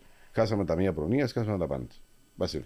Και ήταν πάντα, ξέρεις, ε, η μία μείωση μετά την άλλη ήταν με το σκεπτικό ότι δεχτείτε 10% μείωση, δηλαδή δεν δεχτείτε 10% μείωση ή υψηλό μισθή, mm. που υψηλό μισθή τότε τι είμαστε, δηλαδή είμαστε 300 ευρώ παραπάνω από τους υπόλοιπους, ας πούμε, που μετά από 20 χρόνια δουλειάς. Έχεις και 20 χρόνια, αυτό είναι ε, το. Αν δεν δεχτείτε μείωση ή υψηλό μισθή, θα πρέπει να απολυθεί ο κόσμος. Ωραία, μειώστε μας το. Μετά από δύο μήνες, αν δεν δεχτείτε νέα μείωση, θα απολυθεί ο κόσμος. Και πήγαινε το πράγμα μέχρι, μέχρι να χάσεις 40% του μισθού σου, σχεδόν το μισό μισθό σου, ε, με τα έξοδα σου να τρέχουν και με το Ταμείο Προνοία σου να έχει κάνει φτερά, ας πούμε. Καλά, δηλαδή... και, εντάξει, και μια δεκαετία μετά το κούρεμα, όχι πως ορθοπόδησε ποτέ στην πραγματικότητα ο, ο χώρος των media. Όχι, ποτέ. Και ούτε οι μισθοί. Δεν επανήλθαν ποτέ σε επίπεδα. Ποτέ δεν επανήλθαν στα επίπεδα εκείνα, πρώτο 13. Ποτέ. Ε, και ούτε νομίζω ότι θα συμβεί και από εδώ και πέρα. Είναι ένας δύσκολος χώρος στο media. Ο κόσμος δεν το καταλαβαίνει ότι είναι πάρα πολλές ώρες, πάρα πολλή ένταση, πάρα πολλή απέτηση και η, η ευθύνη που έχει κάποιος άνθρωπος με λίγα λεφτά. Ναι. Δηλαδή και οι νέοι που μπαίνουν στον χώρο ε, να μην νομίζουν ότι είναι όλα κορδελάκια και ωραία κλπ. Πρέπει να, να έχεις πολλά μεγάλο και σκληρό και γερό στο μάχη να αντέξεις τούτα που συμβαίνουν στον χώρο μας. Διότι Μα είναι ότι μπαίνουν όλο και λιγότεροι πλέον. Ε, διότι αντιλαμβάνω πλέον ναι. ότι η δημοσιογραφία δεν είναι. Και όπως έχεις παρατηρήσει, πολλοί εντάξει από τη γενιά σου, οι περισσότεροι έχουν φύγει. Ναι, βέβαια. Έχουν πάει. Ξέρεις, η δική μου γενιά ήταν όλοι οι άνθρωποι που μπήκαμε με ένα πτυχίο χωρίς να είναι δημοσιογραφία. Δηλαδή... Τώρα λέμε για τη δική σου γενιά, ναι. έχουμε μόνο πέντε χρόνια διαφορά, αλλά τέλος πάντων. Κοίταξε. Είσαι πιο παλιός όμως στο να χώρο. Πω, ναι, η δική μου γενιά ήταν άνθρωποι οι οποίοι σπουδάσαν οικονομικά, γυμναστές, ε, ξέρω εγώ κλπ. Δεν υπήρχαν δημοσιογράφοι, διότι υπήρχαν όλες σχολές δημοσιογραφίας. Mm. Και σιγά σιγά με τα χρόνια, ε, κάπου θυμάσαι το πτυχίο σου που είχες μέσα στο σιρτάρι και λες: Είναι καιρός πλέον να πάω να γίνω καθηγητής, ξέρω εγώ. Έστω αν είμαι γυμναστής, έστω αν είμαι μαθηματικός, έστω αν είμαι 50 χρονών. Κάποτε πρέπει να φύγω από τον χώρο, διότι πέρα δεν να κάνω με την οικογένεια μου και με το μισθό μου. Άρα πάρα πολλοί της γενιάς μου εφίαν και πήγαν να ασχοληθούν με αυτό που είχα σπουδάσει. Ναι, ναι. Ήταν... Τώρα, τώρα πλέον ειδικά όλο και περισσότερος και καλός κόσμος. Ναι. Καλές πένες, καλή ε, στην παρουσίαση φεύγουν από τον ε, χώρο, τον εγκαταλείπουν. Ναι. Γιατί ε, και μετά την Μαρία την ε, Σαβίδου λοιπόν, ε, με την Νατάσα πρέπει προσπαθώ να θυμηθώ, με την Νατάσα παρουσίασες μαζί, γιατί η Νατάσα μετά ήταν μαζί με τον ε, όχι, Ονούφριο. Νατάσα όχι. όχι. Δεν, δεν Άρα τα, φεύγεις και εσύ λοιπόν από το ναι. έχεις μέσο. Το... Έμεινες δηλαδή μέχρι το 2014 μαζί με την Σαβίδου; Ναι, ναι, ναι. Και μετά ναι. μεταπίδησα εγώ στα κεντρικά δελτία ειδήσεων που ήταν πλέον επί καθημερινή βάσης, αλλά δεν μπορούσα να κάνω το έχεις μέσο. Έκανα να το έχεις μέσω καμιά φορά όταν έλειπε η Μαρία, η Σαββίδου, ή πρέπει να γίνει κάποια αντικατάσταση. Ε, ναι, τότε ήταν ο Νούφριος και η Νατάσα ναι. το κάνανε για ένα χρόνο. Και μετά η Στέλλα Στυλιανού. Ναι, και νομίζω ότι με το η Στέλλα. Με ναι. τη Στέλλα, ναι. Η Στέλλα ναι. τον έλαβε το Σεπτέμβριο του 2016 και τελείωσε το Φεβρουάριο του 2017. Ναι. Το ήταν... κόπηκε δηλαδή στα μέσα ναι, της σεζόν. Ήταν, δηλαδή ξεκίνησε να έχει μια καθοδική πορεία, νομίζω. Ναι, ναι τότε πλέον εντάξει, ήταν και πολλά χρόνια, άλλαξε και ναι. παρουσιαστές και αυτό ίσως δεν άρεσε και στον ε, κόσμο όλες αυτές οι αλλαγές. Αλλά νομίζω ότι και μετά από σένα πλέον, παιδί, εσύ είχες ταυτιστεί με αυτό, δεν ήταν πλέον το ίδιο. Όχι, ο κάθε, κοίταξε, ο κάθε δημοσιογράφος έχει το δικό του θέλεις προφίλ και στίγμα. Mm ε, ήταν μια εκπομπή που ήταν καθαρά χτισμένη πάνω στους δύο παρουσιαστές, την Κοκόν και εμένα. Ναι, ναι. Και επειδή ήταν μια εκπομπή που ήταν ε, χωρίς σκηνικά, χωρίς ε, οτιδήποτε άλλο που να την ε, ε, περιβάλλει, ήταν δύο άνθρωποι μπροστά σε μια κάμερα. Άρα υπήρχε πλέον μια σχέση του κόσμου με αυτούς τους δύο ανθρώπους. Ε, δημιουργήθηκε μια σύνδεση που νομίζω ότι μέχρι σήμερα υπάρχει. Πάρα πολλοί με ρωτούν και με ξέρουν που το έχεις μέσω, όχι από την Ευρωβουλή, μέχρι σήμερα. Ε, που σημαίνει ότι η όποια αλλαγή, χωρίς να θέλω να δικήσω τους συναδέλφους που ήταν στην πορεία, ε, θα ήταν στη βάση σύγκρισης αυτό που την ξεκινήσαν και ότι είχε λάβει ο κόσμος που του δύο.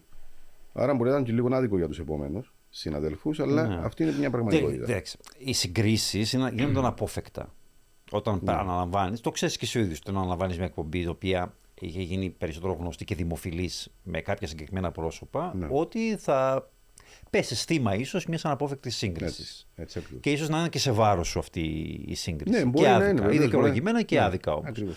Αν και πιστεύω ότι ο Νούφριος, επειδή ήταν τη σχολή σου, ο Νούφριος ακολούθησε Ναι, αυτό. έχει μια, του έναν πήγαινε. ήπιο, ναι, ένα, έναν ήπιο έτσι, χαρακτήρα ο Νούφριος. Το υπηρέτησε νομίζω με, με μεγάλη αξιοπρέπεια. Το- Ναι, ήταν, ήταν, του, του πήγαινε Ναι. αυτό το, το είδος και το ακολούθησε μετά. Νομίζω ήταν τη σχολή σου και με το καταγγελτικό το ύφος του. Ακριβώς. Ναι, και μετά το στα πήγαινε. 11 δελτία ειδήσεων με το ίδιο να θέλεις. Ε, έτσι ύφος. Νομίζω Ε. έφυγε και ο Νούφριος από το χώρο. Αν, Και ο αν- Νούφριο έφυγε, ναι. Μάλιστα. Χίλια έχουν μείνει. Έλαντε.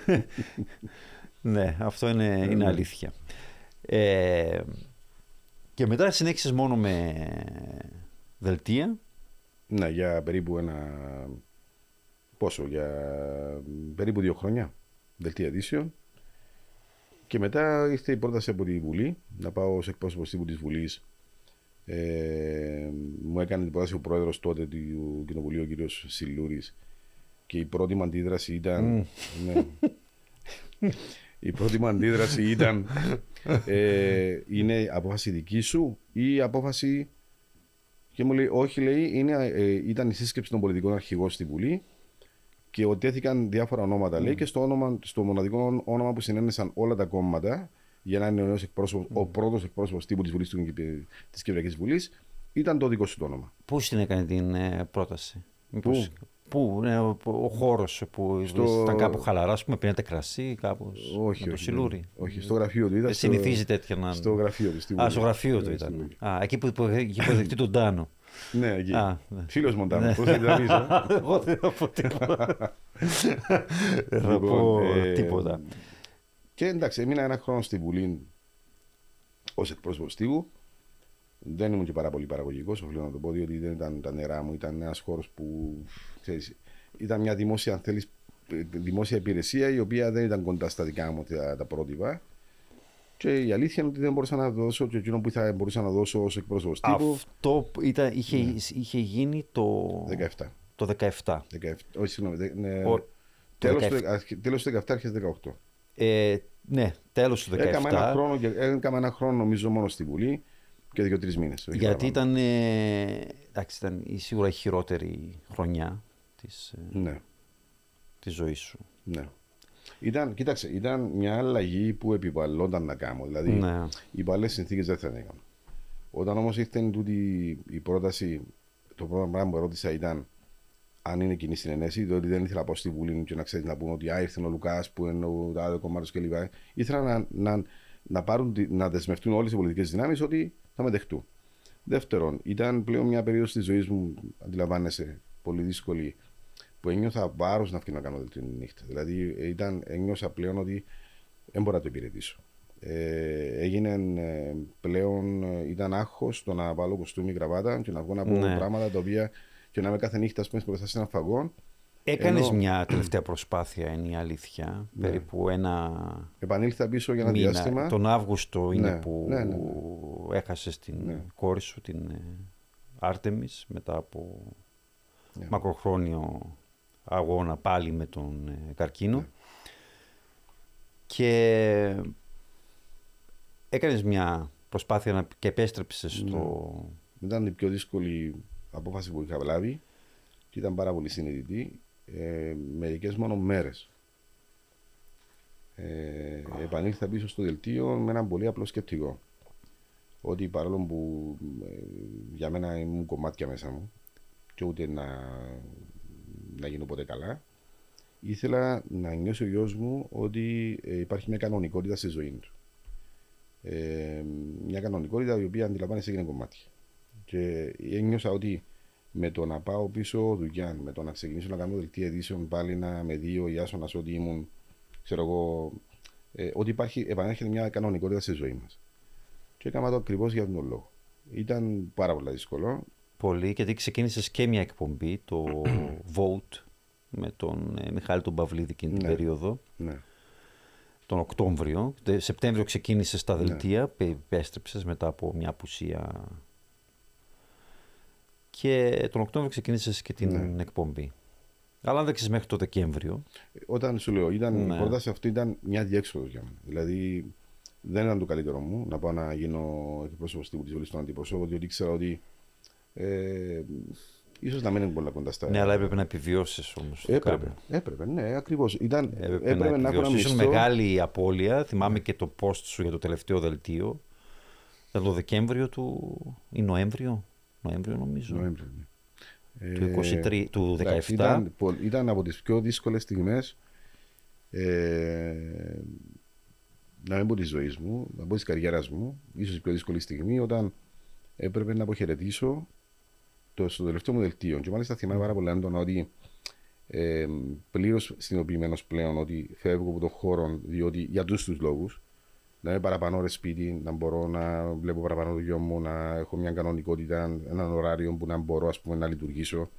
Να μην έχω το βάρος να βγαίνω κάθε βράδυ στο δελτίο ειδήσεων, να βάλω γραβάτα, διότι δεν το άντεχα πλέον. Η αλήθεια είναι ότι νιώθω πλέον ότι δεν μπορώ να το υπηρετήσω. Ε, είπα τους συναδέλφους μου στο τελευταίο δελτίο την τελευταία ημέρα, ήταν η Μαριάννα, αν δεν κάνω λάθος, ε, σκηνοθέτης. Και ο Μιχαλής Ογναντίου κλπ. κλπ. Και λέω, κοιτάξτε να σας πω. Λειτουργήστε, λες, και είναι μια κανονική ημέρα, δηλαδή δεν θα μπορούσα να το χειριστώ αν μες στο μυαλό μας πάμε να πούμε ότι είναι τελευταίο του δελτίο του Λουκά κλπ. Δηλαδή, να καταρρεύσω. Ε. Δεν μπορώ. Πάρτε το κανονικά, λέω τους. Λέει και είναι το ένα δελτίο ειδήσεων ακόμα, δηλαδή μόνο έτσι δεν μπορούσα να το χειριστώ. Και ξεκινήσαμε να κάνουμε να χτίζουμε το δελτίο ειδήσεων, ε, να ξέρεις οι τίτλοι ειδήσεων, αυτά που κάνεις κατά τη διάρκεια της ημέρας. Και προσπαθούσα να ξεχάσω ότι είναι το δελτίο ειδήσεων, ότι κάνουμε ακόμα ένα δελτίο ειδήσεων. Μπήκα στο στούντιο, ε, είπα τη Μαριάννα, ε, σε Μαριάννα μου, να λειτουργήσει κανονικά σαν να είμαστε, με μου τίποτε, με μου το θυμίσεις με το καλησπέρα ε, κύλησε το δελτίο ειδήσεων. Είχα και κάποιους καλεσμένους, αν θυμάμαι, ε, έναν υπουργό και κάτι για τα χρηματοοικονομικά. Φτάνουμε στο αθλητικό το κομμάτι που λέει: Α πούμε, πάμε τώρα στην αθλητική ενημέρωση. Έχει έναν κενό με περίπου 5-6 λεπτά. Και μετά επανέρχεσαι να μπεις στο δελτίο καιρού και να αποφωνήσεις. Ε, είχα προετοιμάσει αλήθεια να πω δύο κουβέντες. Δηλαδή, τελευταίο δελτίο ειδήσεων κλπ. Λέω τον καιρό.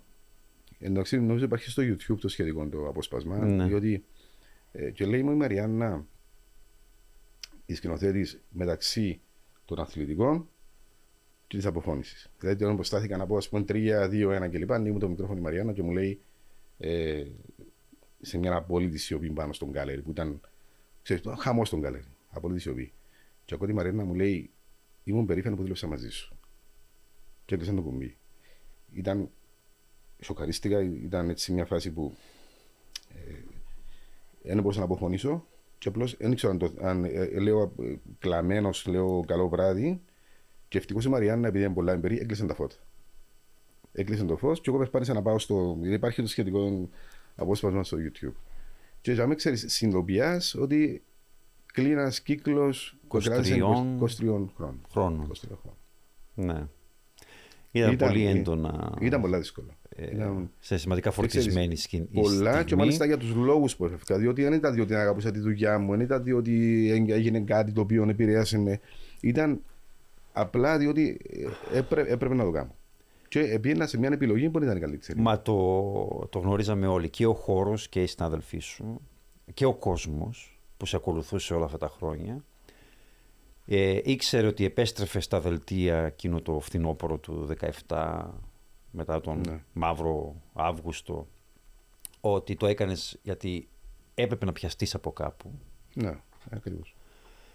Ε, αλλά ναι, και ότι όταν συνειδητοποιείς ότι απλά δεν μπορείς άλλο. Έπρεπε να φύγω. Ναι. Δηλαδή ήταν μια Ήσουν μεγάλη απώλεια και για την τηλεόραση και για τη δημοσιογραφία ε, αλλά δεν νομίζω να υπήρχε έστω μία ψυχή σε αυτόν τον τόπο που να μπορούσε να σε κατηγορήσει γι' αυτό. Ναι. Ή ότι πήγες, ας πούμε, στο, στο γραφείο τύπου της Βουλής ή ότι μετά που ασχολήθηκες με την πολιτική ή οτιδήποτε. Γιατί πάνω απ' όλα έπρεπε να επιβιώσει.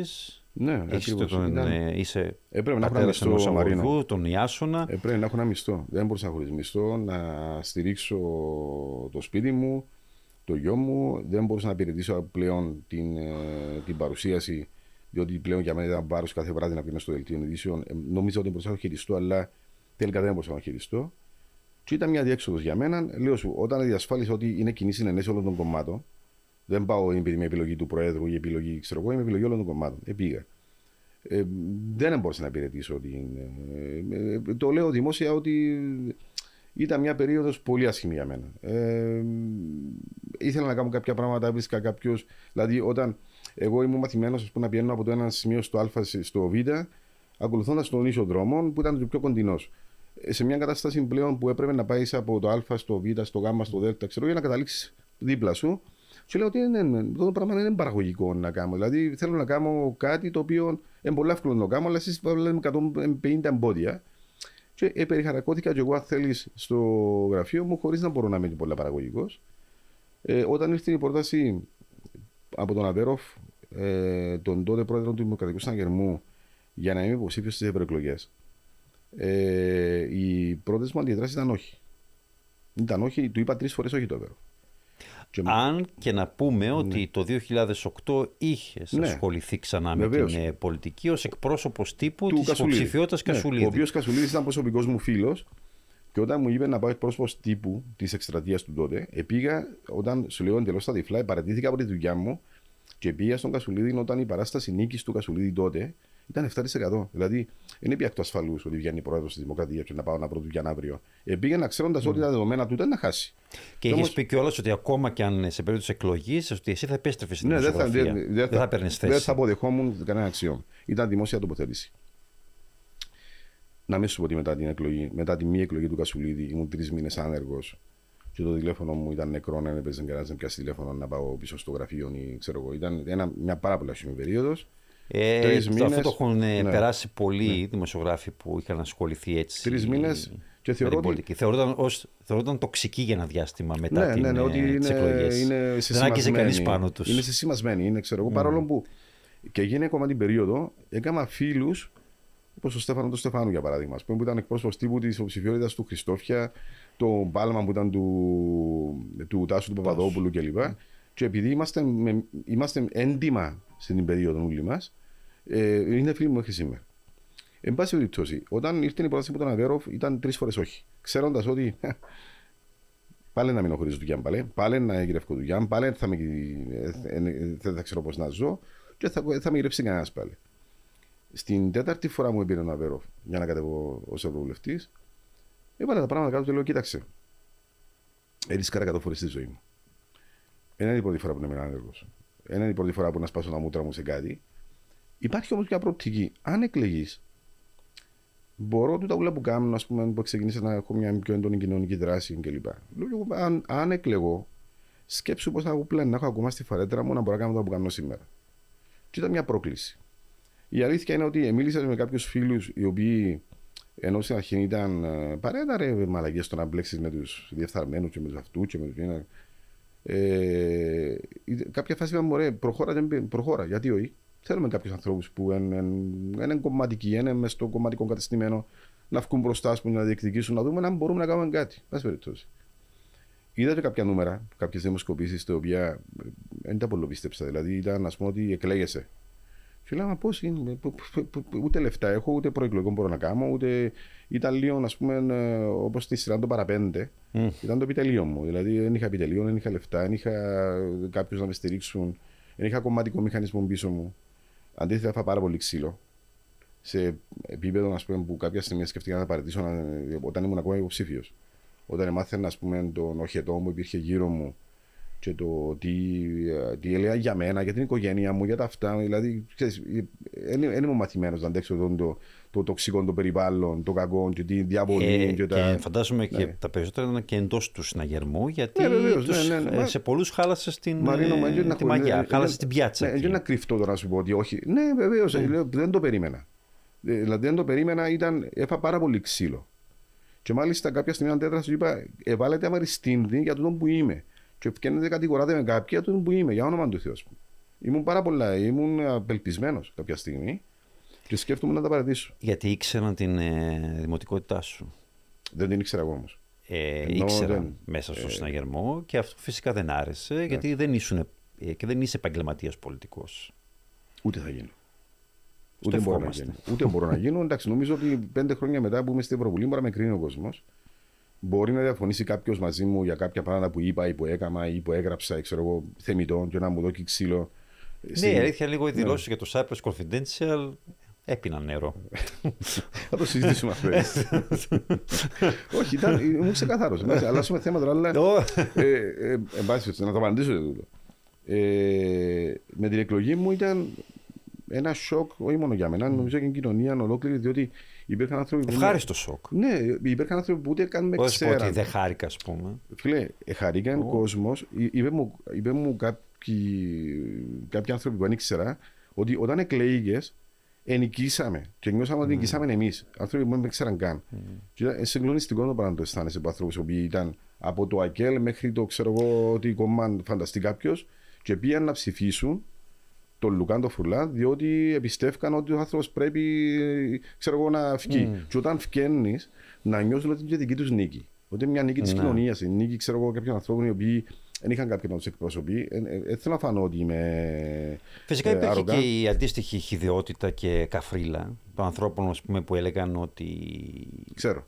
Μεν το Ναι. πεις να μην τους- Όχι, δεν θα το πω. Διότι Δεν ξέρεις, θα το πω. Ξέρ, Ότι εκμεταλλεύτηκα το προσωπικό μου δράμα, ε, Μαρίνο, κοίτα, το θεωρώ το πιο έσχρο πράγμα που έχω ακούσει. το πιο δεν έσχρο θα το πράγμα που έχω επαναλάβω αυτό ακούσει. το πράγμα, δεν μπορώ. Α, α, κοίταξε, Ε, ένιωσα αλλά- κάποια στιγμή ότι ε, εν τόσο έσχρο το μου, μου, το μου προσάπτουν, διότι εσείς μου πετε να μπω, εν είπα σας εγώ να μπω. Εσείς ξέρετε την ιστορία μου, ξέρετε ποιος είμαι, ε, βάλετε με υποψήφιο και κάποιοι που σας έρχεστε να μου χτυπήσετε το πράγμα το οποίο πονεί με. Δηλαδή ήταν, ήταν ό,τι χειρότερο βίωσα. είναι άνθρωποι σε σίγουρα την που περίοδο. δεν έχουν βιώσει αυτά που βίωσε εσύ. Και τους εύχομαι να μην το βιώσουν ποτέ. Και Πο- δεν μπορούν πολλοί με- να καταλάβουν, Όχι. ούτε μπορούν να καν να διανοηθούν ότι πώς μπορεί κάποιος να διαχειριστεί ένα τόσο μεγάλο πλήγμα στη ζωή του. Γιατί δεν υπάρχει μεγαλύτερο από ένα γονιό να χάνει το παιδί του. Δεν τους εύχομαι ποτέ να ζήσουν ούτε κάτι παρόμοιο. Να σου πω απλώς ότι τους έχω συγχωρέσει. Δεν έχω ξεχάσει. Ότι δεν πρέπει να ξεχάσεις. Δεν έχω ξεχάσει. Και εδώ που λέμε ούτε Δεν να έχω ξεχάσει συγχωρήσεις, συμπεριφορές, αλλά, δεν εντάξει, έχω αυτό είναι ξεχάσει προσωπική σου ανθρώπους. επιλογή να συγχωρήσεις. Και τι, δεν- γιατί δεν είχαν σκαρφιστεί τότε να πούν για μένα. Α πούμε, ελέα μου φίλοι, να σου πω ένα παράδειγμα. Κάποιος φίλος μου μου είπε, Φίλε, ήρθε ο Τάδε, ξώματοχο του κόμματος, μέχρι σήμερα, χωρίς να ξέρει ότι είσαι φίλος μου. Και όταν ξεκίνησε να μου λέει για σένα, λέει μου, δηλαδή, αν δεν σε ήξερα, ε, ήταν, να, ήταν να υποθέσω ότι είσαι ο χειρότερος άνθρωπος του κόσμου. Με την ώρα που μου έλεγε ότι έκαμε εσύ, κάνει, ξέρω εγώ, έπιασα τον ποδογιακά, πέραξα έξω από το σπίτι. Αλλά λέει μου, πρόσεχε για όνομα του Θεού, δηλαδή, μου, ε, λέω τρομερά πράγματα για σένα. Και λέω, εντάξει, γιατί είναι εκλογική περίοδος, τι να πω εγώ. Γιατί τόλμησες να μπει στα χωράφια τους. Τόλμησα να μπω, όχι, ε, δεν πήγα. Εσείς με βάλατε. Ναι, αυτό. Εσείς με καλέσατε να έρθω. Δεν ήρθα μόνος μου να σας πω Ναι. θέλω να μπω στο ψηφοδέλτιο. Ω, κοίτα, ε, η αλήθεια είναι, είναι ότι ο συναγερμός το σε εκμεταλλεύτηκε. Αυτό είναι αλήθεια. Ε, Δηλαδή, νο- δεν νομίζω ότι είναι λίγο φαϊνέ- φαϊνέστερο ότι το έκανε αυτό το πράγμα. Εντάξει. Γιατί είσαι, όχι, ε, ανεξάρτητα από την προσωπική σου τραγωδία, είσαι ένα άτομο το οποίο 20 χρόνια στο φακό Ναι. Και ειδικά και μέσα από τις εκπομπές σου και μέσα από το στυλ σου και μέσα από το. βο- και βοήθησες και πολύ κόσμο και αυτά. Και ήσουν ιδιαίτερα αγαπητός και συμπαθής. Αυτό που σου έλεγα από την αρχή. Ότι παρά το καταγγελτικό ύφος, ο κόσμος ένιωθε ότι σε είχε στο πλευρό του. Ότι ήσουν στη δική του, στο, δικό σου, στο δικό του στρατόπεδο. Δεν σε ταύτισε ποτέ με τους άλλους, με τους απέναντι. Μα δεν ήμουν ποτέ. όμως. Είχες Δεν μια είναι. δυναμική, είχες μια δημοτικότητα και αυτό το πράγμα τώρα το, το πιστώνω ή το χρεώνω, να εξαρτάται που στέκει το καθένας, Ναι. του Αβέροφ Νεοφύτου, το, το διέκρινε και είπε: Εγώ αυτό το πράγμα το θέλω και θα, θα, κάνει- θα φέρει ψήφους στο Ναι, συναγερμό. εγώ- και όντως το έκανε. Ήταν, αυτό. ήταν μια επιλογή, ναι, του Αλλά το πιστώνω και εγώ το ταυτόχρονα έπαιρνα. όμως χάλασε και την πιάτσα του συναγερμού. Ναι, οκ. Προκάλεσες Ωραία. ρήγματα. Στο Αυτό οποίο, είναι- στο οποίο όμως φέρθηκα με τιμότητα τα πέντε χρόνια που πέρασα. Στάθηκα δίπλα στις επιλογές τους.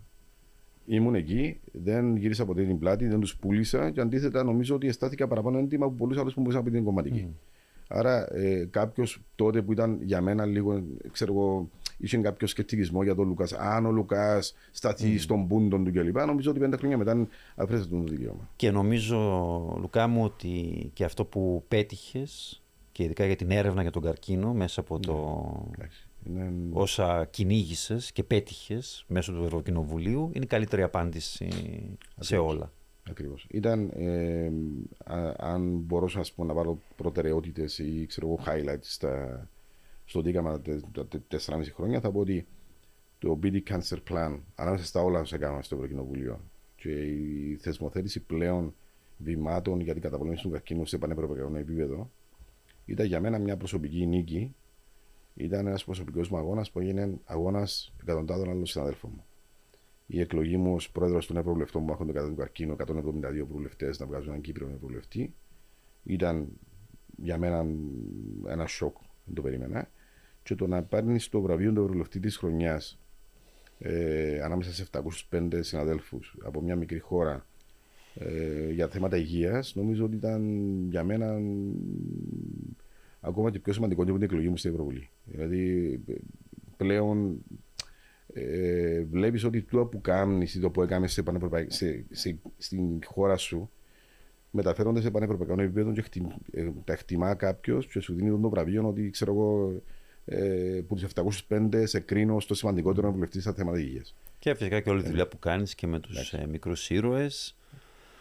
Και τα υπόλοιπα στο Ευρωκοινοβούλιο, τα οποία είναι πάρα πολλά. Αντιλαμβάνεσαι.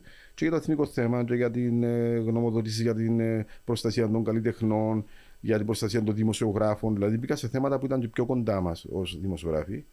Και προσπάθησα να δω το στίγμα μου να βοηθήσω εκεί όπου μπορώ. Εντάξει, με τα βαρύδια που έχεις ως μέλος μιας πολιτικής ομάδας, που είναι να πρέπει να κάνει και κάποιες αβαρίε και κάποιους συμβιβασμούς στις ψηφοφορίες, διότι κάνοντας συμβιβασμούς εσύ στα δικά τους, θα κάνουν και εκείνοι στα δικά σου. Άρα είναι κάτι το οποίο πρέπει να ξέρει ο κόσμος ότι μπορεί πάντα να μείνει πλήρως θετικό με έναν, ξέρω εγώ, μια τροπολογία κλπ. Αλλά να την ψηφίσεις, διότι απαιτεί και εσύ να ψηφίσουν τη δική σου παρακάτω όταν την έχεις στην επόμενη φάση. Ε, πριν ε, κλείσουμε, απλώς ήθελα κάποια στιγμή να σου πω, ήθελα να το αναφέρω μάλλον στο Ρίκα, αλλά ναι. είδα ότι εκεί δεν με έπαιρνε, αλλά θέλω να το πω πριν, ε, πριν ε, κλείσουμε. Ε, σε σχέση με ότι φέτος με τον ε, ραδιομαραθώνιο έγινε πολλή ναι. κουβέντα για, ναι. το, για την αντιμετώπιση των ατόμων με αναπηρίες ναι. και ο, δέχτηκε πολλά πειρά ο ραδιομαραθώνιος στον τρόπο ότι προωθεί τη φιλανθρωπία αντί για την ε, αναγνώριση των δικαιωμάτων αντί για το, των αναπήρων ατόμων και το ρόλο του ΡΙΚ, ναι. που παρόλο τις επικρίσεις που δέχτηκε από τους ίδιους τις αναπηρικές ε, ενώσεις, δεν είδωσε το αυτή κανένας, ε, βρήκα κάποιες δηλώσεις σου που είχαν γίνει μετά τον ε, θάνατο του αδερφού σου. Ε, τις είχες κάνει στην ε, Χριστιανά Αριστοτέλους στο, για σένα τότε στο ναι. Μέγκα. Ε, που απέλησαν τον αδερφό σου ναι. από το ΡΙΚ επειδή ήταν ανάπηρος. Ναι. Δεν το παίρνω πίσω αυτό που έχω πει. Έχω πληγωθεί πάρα πολύ. Δούλεψα στο ΡΙΚ, το υπηρετήσα την τιμότητα για 7 χρόνια. Όταν ο αδερφός μου αρρώστησε ε, με μια απίστευτα σκληρή ασθένεια νόσο κινητικού νευρώνα, δηλαδή που σε παραλύει εντελώς πριν να σε σκοτώσει. Ο Χρήστος ήταν ένας αξιοπρεπής υπαλλήλος στο ΡΙΚ. Όταν αναγκάστηκε να καθυλωθεί στο κρεβάτι και δεν μπορούσε να δουλέψει πλέον, ε, και λίγο πριν φύγει από τη ζωή, εγώ είχα, μου είπαν ότι σκέφτονταν να τον απολύσουν διότι δεν μπορούν πλέον να συντηρούν έναν άνθρωπο ο οποίος δεν προσφέρει κλπ. Και, και τους είχα παρακαλέσει τότε, ε, δεν θα το ξεχάσω ποτέ μου, μην τον απολύσετε, μην τους στείλετε τέτοιο χαρτί διότι θα τους σκοτώσει. Αν θέλετε, δεν τον πληρώνετε. Δεν είναι τα λεφτά το θέμα. Είναι ένας άνθρωπος ο οποίος στο κρεβάτι και έχει την αξιοπρέπεια του, μην το αφαιρέσεις του την ταπέλα του υπαλλήλου. Μην το, μην το, μην το σύρεις να πάει ότι σε απολύω ότι δεν μπορείς και να πάρεις το επίδομα του αναπήρου κλπ. Και ένα τρόπο εγώ λέω να, να, να, να βρω τα λεφτά να συντηρώ. Αν δεν τον πληρώνετε. Ε, δεν μου έκαναν τον χατήρι. Και μάλιστα έστειλαν την επιστολή την οποία πήρε ο βοηθός του. Εγώ δεν, αν την έβλεπα θα την έσχιζα να μην τη δει. Του την πήρε στο Ινστιτούτο Νευρολογίας και Γενετικής ισοπεδώθηκε ο Χρήστος και μετά από μερικούς μήνες έφυγε. Έφυγε πολύ παραπονεμένο. Από mm. το Δηλαδή, χάρη στο ανθρώπου τούτου, ε, τη χαρά ότι είναι ακόμα εργαζόμενος. Δεν τον απολύσεις. Γι' αυτό λέμε ότι δεν είναι τα λεφτά το θέμα και ότι είναι το να αναγνωρίζεις ε, ίσες ευκαιρίες, ίσα δικαιώματα και και ανθρωπιστικά το θέμα το, της αναπηρίας και όχι με, μέσω της ελεημοσύνης. Γι' αυτό Έτσι. ε, πώς νιώθεις βλέποντας το Ρικ τώρα, ενώ έχει, είχε αυτή τη συμπεριφορά απέναντι στον αδερφό σου, να τους βλέπεις ας πούμε σήμερα Εντάξει. να στείλουν αυτά τα πανηγυράκια ελεημοσύνης βασικά που είναι για τα άτομα με αναπηρίες. Ε, προσπαθώ να το σκεφτώ ότι το ΡΙΚ για μένα είναι κάποιοι άνθρωποι και κάποιοι φίλοι που έζησα μαζί τους πάρα πολύ ωραίες στιγμές. Ε, ότι προσπαθώ να κρατήσω τα καλά που μου έδωσε το ΡΙΚ, ότι με μαθαίνουν πάρα πολλά πράγματα. Σου είπα από την αρχή της συνέντευξης και πώς να γίνω καλός δημοσιογράφος και τι να αποφύγω ως πρότυπα για να μην γίνω αυτό που έβλεπα. Προσπαθώ να κρατήσω αυτά από το ΡΙΚ. Ε, είναι, ξέρεις, να το πω για πρώτη φορά. Όταν ο αδερφός μου λίγο πριν φύγει, με φώναξε και είπε μου κάτι. Ε, ήταν δύο μέρες πριν να φύγει. Δεν θέλω να φύγω, λέει μου, ξέροντας ότι δεν έχεις συγχωρήσει το Ρικ. Θέλω να το συγχωρήσεις. Εγώ λέει μου το συγχωρήσα, έκανα ειρήνη μέσα μου, αλλά δεν θέλω να φύγω, λέει μου, και να σκέφτομαι ότι σε τρώει το πράγμα. Και ότι υποσχέθηκα τότε ότι θα συγχωρήσω. Για να φύγει ικανοποιημένος ότι δεν θα το κρατώ μέσα μου κλπ. Ναι, κρατώ το μέσα μου. Εγώ να, με, να είμαι ειλικρινής. Το κρατώ μέσα μου, επλήγωσε με και βλέπω ότι κάποιες συμπεριφορές επαναλαμβάνονται. Δεν ναι, και σπιναρούσω. δεν, ε, δεν αλλάζουν, είναι Δεν νοοτροπίες. σπιναρούσω. Λέω, δεν σπιναρούσω. Δες Λέω, πώς συμπεριφέρθηκαν στη Δέσποινα Ρούσου. Και έχουν μετά το θράσος να μου μοστράρουν και να μου ποζάρουν με τους ανάπηρους λες και είναι εξισουάρ ας πούμε στους ραδιομαραθώνιους και να τους κάνουν λες και είναι γκλαμουράτες ας πούμε εκδηλώσεις. Ε, ενώ συμπεριφέρονται με αυτόν τον τρόπο και στον αδερφό σου και στη Δέσποινα Ρούσου. Γι' αυτό λέμε ότι πρέπει να μάθουμε πρώτα να συμπεριφερόμαστε σωστά και δεν ζήτησαν οι άνθρωποι ούτε λεφτά, ούτε την ελεημοσύνη Όχι, μας. ε, Ζητούν απλώς Αξιοπρέπεια. αξιοπρέπεια. Αξιοπρέπεια. Να ζουν, να εργάζονται κυρίως Ναι. με αξιοπρέπεια. Το ΡΙΚ είναι σκληρά εργαζόμενοι άνθρωποι οι οποίοι ξέρουν ότι, ότι τραβούν, το ότι πόσο δύσκολες είναι οι συνθήκες τους. Ε, για μένα τον το ΡΙΚ. Είναι οι φίλοι μου, οι συνάδελφοί μου, οι οποίοι εργαζόνταν 12, 13, 14 ώρες την ημέρα για να πάρουν ένα μισθό σπίτι τους κάτω από πάρα πολύ δύσκολες συνθήκες. Ναι, αλλά είναι και η ηγεσία όμως, είναι και η νοοτροπία. Δεν είναι μόνο οι άνθρωποι δυστυχώ. Όλοι κρινόμαστε, Μαρίνο μου. Ναι. Και από αυτά που κάνουμε και αυτά που δεν κάνουμε και αυτά που λέμε και αυτά που δεν λέμε. Ε, λοιπόν, τώρα θα σε ρωτήσω το μέλλον. Νομίζω το μέλλον το ξέρουμε. Θα είσαι σίγουρα στο ψηφοδέλτιο του Σνάιερμου. Ε, αν με θέλουν, διότι Ε, αντιλαμβάνεσαι ότι. ε, ένα τώρα. Υπά- Υπάρχουν. Κοιτάξτε, για να μην κάνω πανηγύρι μόνο, υπάρχουν Ναι. διαδικασίε οι οποίε θα ακολουθηθούν. Από εκεί και πέρα, εγώ δηλώνω. Έχει ε, θα πέρα περάσει δηλαδή από διαδικασίες του κόμματος. Δεν θα, δεν θα είσαι επιλογή της της Προέδρου ούτως ή άλλως. Δεν ξέρω πώς θα το κάνω ακριβώς. Απλώς. Ποια είναι η ενημέρωσή σου, τι, τι, αν, είναι- α, ότι αν είναι παραπάνω από έξι υποψήφοι, τότε θα υπάρξει η, η απόφαση της Προέδρου για το ποιοι θα είναι οι έξι, ή θα πάει στο πολιτικό γραφείο να αποφασίσει το πολιτικό γραφείο ποιοι από τους 8-9 θα μείνουν στο ψηφοδέλτιο. Α, θα πρέπει να περάσει και σε αυτή τη διαδικασία. Το σιγουράκι. Είναι επιλογή του κόμματος. Θα δείξει. Εγώ είμαι έτοιμος. Έτοιμος, Μα είσαι- δεν με φόβησαν ποτέ οι δημοκρατικές Είσαι διαδικασίε. το poster boy Ναι. του συναγερμού τώρα και Δεν- χωρίς να είσαι και αμυγός ε, συναγερμικό. Δεν με φόβησαν ποτέ οι δημοκρατικές διαδικασίες. Άρα, αν αυτή είναι η επιλογή του κόμματος, είμαι έτοιμος να τις ακολουθήσω. Αλλά είναι αυτό που θέλεις όμως. Θέλεις να συνεχίσεις στην Ευρωβουλή.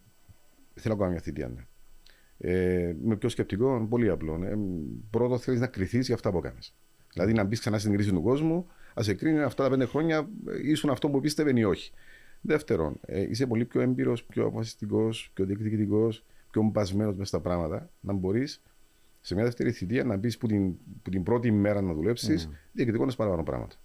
Σε επιτροπές που θέλεις, πιο δικτυωμένος κλπ. Άρα, εγκρίμα να χάσεις τη συνέχεια ε, που έκτισες τα προηγούμενα πέντε χρόνια. Και τούτο, τούτη νομίζω η συνέχεια και η δύναμη που αποκτάς βοηθά και την πολιτική σου παράταξη, και την χώρα σου και τον εαυτό σου.